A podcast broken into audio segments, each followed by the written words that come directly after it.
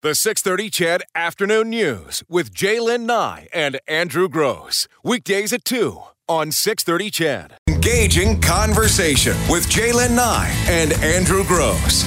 Breaking news with Eileen Bell and sports with Morley Scott. This is the Afternoon News on 630 CHED, Edmonton's breaking news and conversation station. Andrew, did you go outside? I did. It's, Was there a little bit of snow out there? uh, it's it's snowing lightly, and Okay. uh, but it's cold Yeah, and that windy. wind. Yeah. So again, that winter storm warning still in effect. Could see, as Jesse said off the top of the show, good 10, 10 maybe 15 centimeters of snow throughout the weekend. It's on its way. Want to give a shout out right now to some great listeners who are tuned in from the UK. Hello to Raymond and uh, Yvonne. We met them. Well, you met them. I didn't meet them. You never came over and oh, you didn't. I leave never left the smoking you didn't Leave area. your smoking area, but uh, we met them the Mm-hmm. very first night of the listener trip, and ended up meeting a whole bunch of other folks. But yeah, really great couple, uh, and another one of those great reasons to go on those trips because you meet so many people. But they're living in the or they're uh, living and working and uh, listening. Uh, in the UK right now, where they're having some bad weather as well. Really? They've been getting snow and and uh, big winds and that sort of stuff too. Crikey. Uh, what's their uh, names again? It's uh, Yvonne and Raymond. Yvonne and Raymond, I just want you to know because you're probably listening for the first time. The show's normally much better. just so you know, It is Friday. it's Friday. It's been a oh my long week. gosh, it's it's ten o'clock at night there. What are you doing? Uh, well, perhaps they weren't able to sleep and we're the cure. Uh, hey, you mentioned a moment ago that uh, throughout the afternoon, because it's Friday, that we'll pull a couple of stories out of the big blue folder. this one. This one's crazy. it's like, how does this happen? You know, I'd like to know the answer to that. There's a, uh, if you've ever been a landlord, you'll probably appreciate this story, Uh, or for that matter, I guess a tenant. There's a college in uh, the New York area called Hunter College, and it's been waging a battle against one of the uh, members, uh, one of the residents in a residence. So you know those student uh, buildings. I uh, do. Yeah. So Unfortunately, too well. yeah, me as well. I spent uh, better part of almost six years in residence. Uh, they've got a resident who won't leave. It's uh, a 32-year-old woman. Now she's actually she went to the university, took geography, uh, but uh, failed, dropped out. And um, but she didn't drop out of the dorm. So according to the lawsuit, the, she has now racked up a staggering ninety-four thousand dollars in unpaid residence hall charges because she just refuses to leave. And they've put up eviction notices, uh, and they do it routinely and Thirty often. day notice of termination. yeah, Get you, out. You got to go. They keep quoting from. Um, you know their rule book about uh, hey you have to be a student in good standing with a grade point average to keep your room all this kind of stuff all of it gone ignored and apparently i guess under their landlord tenant act they're unable to evict and so. it's not like she doesn't have a job, doesn't have a salary no, she's working. working. She's working for an, uh, An architect. architecture firm. Yeah, but here's where it gets weird, and that's you know, in order but to but make how is it that this is happening? well, I, I I mean, how is it that you can't go in there and just say you haven't paid rent in well, a those bazillion are years? those are the laws. I mean, they're the occupants, right? So They're the occupants, but this is owned by the school, and a part of being in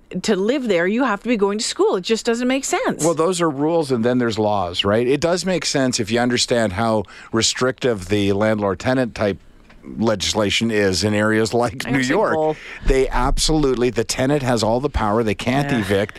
Uh, but here's where it gets strange. And, and I was going to say the criteria for making the big blue folder is that it has to be weird and then get weirder. Yeah. So here's where it gets weirder. Not only can they not evict her, and not only does she owe close to 100,000 US in back rent, I guess, um, she's not the only one. So it gets weirder in a couple of ways. They bought this building uh, from what Belleville, uh, yeah, Bellevue Hospital, and when they bought the building, the university, uh, it came with tenants. There was some nurses who weren't nursing anymore, but who were living in the building, and they can't evict them either. So they've got uh, scattered throughout the building. They've got these nurses Nine of them. nine of them that they'd also like to get rid of. Although I think in the case of these nurses, they're actually paying their rent, so it's not a the same type of issue. And then it gets even weirder because when you talk to the actual 32 year old who's refusing to leave and has a bill of $100,000. She's actually complaining about the university. Uh, quote, I feel isolated, she said, uh, noting that Hunter moved her to a wing that's only occupied by middle age by a middle-aged nurse whom the college is also trying to evict. She's complaining that she doesn't like it there. She, Get get out. out, get out.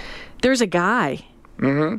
There, one of those nurses. Yeah. One of the nines includes a 67-year-old guy Mm-hmm. nurse um, who has had a, a, a room there for decades. That's the craziest thing. See, I, I know the laws are different here, but that's one of the things you have to consider when purchasing property for rental income in, in the United States and various states is who's already in the building. Well, you know what? When we went to New York years back, when my ex and I went to New York years back, we couldn't afford a really fancy place Yeah. or anything like that. So we found a, a spot that we thought was okay. It was still a little bit out of our budget, but we went there and it had been um, an apartment building at one point, Right. And had been turned into a hotel. But those folks who you know, until they die, they could still live there. So you had the cat lady with the blue hair Yeah. wandering around. You had, you had some some oddballs. Well, you're playing the long there. you're playing the long game on this as a real estate guy. Eventually, they have to die. But a 32 year old, Oh man, she could be there for the next 60 years. an isolated thirty-two year old. My goodness. And how about this one as well, real quick? Uh, we've all had this conversation about somebody at the dinner table texting. Um, you know, it's rude. We've we've mentioned uh, the other day we talked about etiquette, and one of them was no phones at the dinner table, and uh, specifically no phones at a restaurant dinner table. You're out for a nice evening together. Well, uh, down in Cape Cod, uh, a father took his son out to a restaurant. Uh, I don't have the ages, uh, but they were at this restaurant. I know the father's 63 years, years old. I don't know how old the son is, but he's an adult. I know that. Uh, so he takes him out. Uh, a fight ensues at the table because the son will not put his phone away, and his father tells uh, tells him, "Let's step outside and talk about this," um, because he doesn't want to distract the other diners.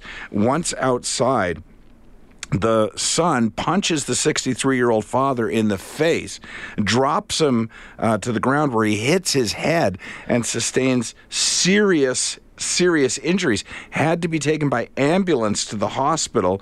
Um, police have now charged. Though they say the juvenile, so he's not an adult. They've now charged uh, the juvenile, who- Good. who was released later on that night in his mother's company. He's charged with felony assault and battery. So it's Punching a your dad out because you didn't want to put down your phone. Wow. There was a story today that said that um, kids going into that. school um, do not have the coordination or the muscle development anymore to hold pencils because of smartphones. Take a second with that. Think about it. Just take a second with that. That's where we're at. Don't have the the dexterity, the strength, the agility to hold a pencil. Well, they probably wouldn't know what to do with it though either, right? You know, here's the because everything is being typed anymore. Right. Everything's typed. And I mean, listen, you could add to that list spell. Like, who can spell anymore? Because you don't have to, right? Every device will tell you that you spelled something wrong. But they can't even hold a pencil. And you know, um, when you're a, when you're a parent and your parents tell you what you're doing wrong parenting wise or make a suggestion as to what you, and it was annoying.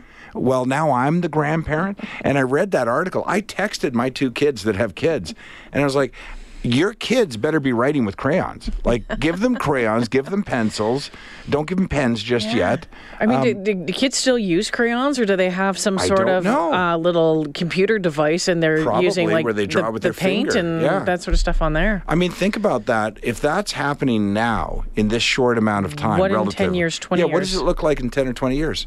What will you not be able to do that you can do that we all take for granted I now? I handwriting, for example. will handwri- I- anyone have handwriting? I think I think it's going to even get to the point where just verbal communication, actually having to use your voice, open your mouth to talk, to communicate with someone, will be um, a dying thing because whether it's through some sort of technology that you can just read minds or you can do whatever, but Mm-hmm. or we just won't. We will just communicate through devices Do you know what I think? I think sometimes that it's because easy. we are already doing that that. Yeah, oh, absolutely. A lot of these things that are meant to save time actually Yeah. just kind of dummy us down, right? But I've always thought, often said, that it's easy to to soar like an eagle when you're flying with turkeys, Mm-hmm. right?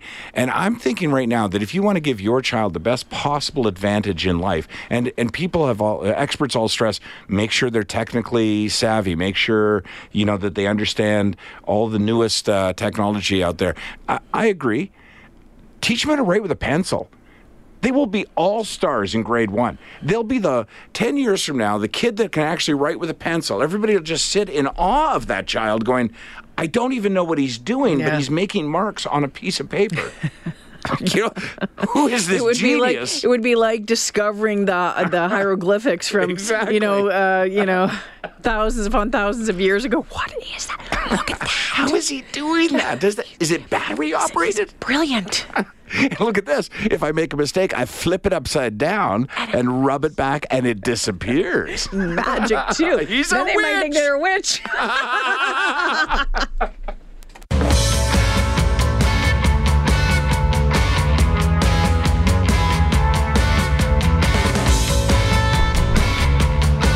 Someone texted in obsolete skills are obsolete and then says, uh, Do you know how to weave? Do you know how to make a quilt? Do you know how to plant a field? Well, I, I plant some things. I don't know how to weave, but there are a number of people that are still out there weaving or doing quilts. But I don't you know, think it's just a good thing to lose those I. I don't think it is either, and I and I think that's why some people are very much holding on to it. And you just had a text as well saying, you know, you're watching evolution yes. in action, right? right. And if you start seeing how things change, well, we don't need this anymore, and so we go on this way. And I was telling you that Dan Brown's latest book, um, Origins, Yeah. kind of tackles uh, tackles Dan Brown books don't tackle anything, but you know that's kind of the uh, the focus Yeah. of it and and where we're going um, with how humans will change over the next 20 30 40 50 100 500,000 Now years. you're just sort of bragging that you're a reader, really. But listen, let me ask you: Did you physically have the book in your hand? I did. So I, not, uh, I, okay. I love books. I don't like reading uh, on a Kindle or whatever Yeah. they're called. I actually like books. I, I want to hold them. I want to smell them. I want to put them back in my in my office on Mm-hmm. Reserve the a bookcase. pool chair with them if you have to, Reserve a pool Yeah, chair and take them back out and read them again. I, I read books over and over again. You Oh, know, nice. yeah. I think I'm sure Carol does the same thing. She does. Yeah, she's a like I reader say, as well. There's always so. a stack by yeah. her bed. Yeah. yeah, I've got I think like four or five going right now. and It's like we're trying to keep track of them. but you know, it's been nice when you're talking about uh, this and and it, the whole kids not being able to hold on to um, pencils anymore. Here's another thing: yes.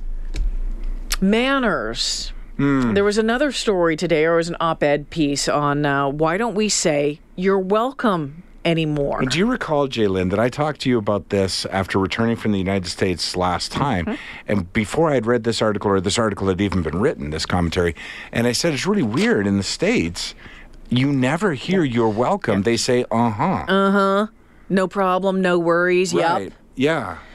and it, this article kind of made you think about it a little bit. Now, um, the use of "you're welcome" as a response to "thank you" uh, apparently doesn't date as far back as what you might think. The earliest time it's been noted in the Oxford English Dictionary as a response to thank you comes from 1907, but apparently people used welcome on its own as far back as the 1600s. But what they're saying is, and, and uh, the headline on this is, are millennials to blame for not using, let's blame everything on the millennials anymore, right? It's like enough already.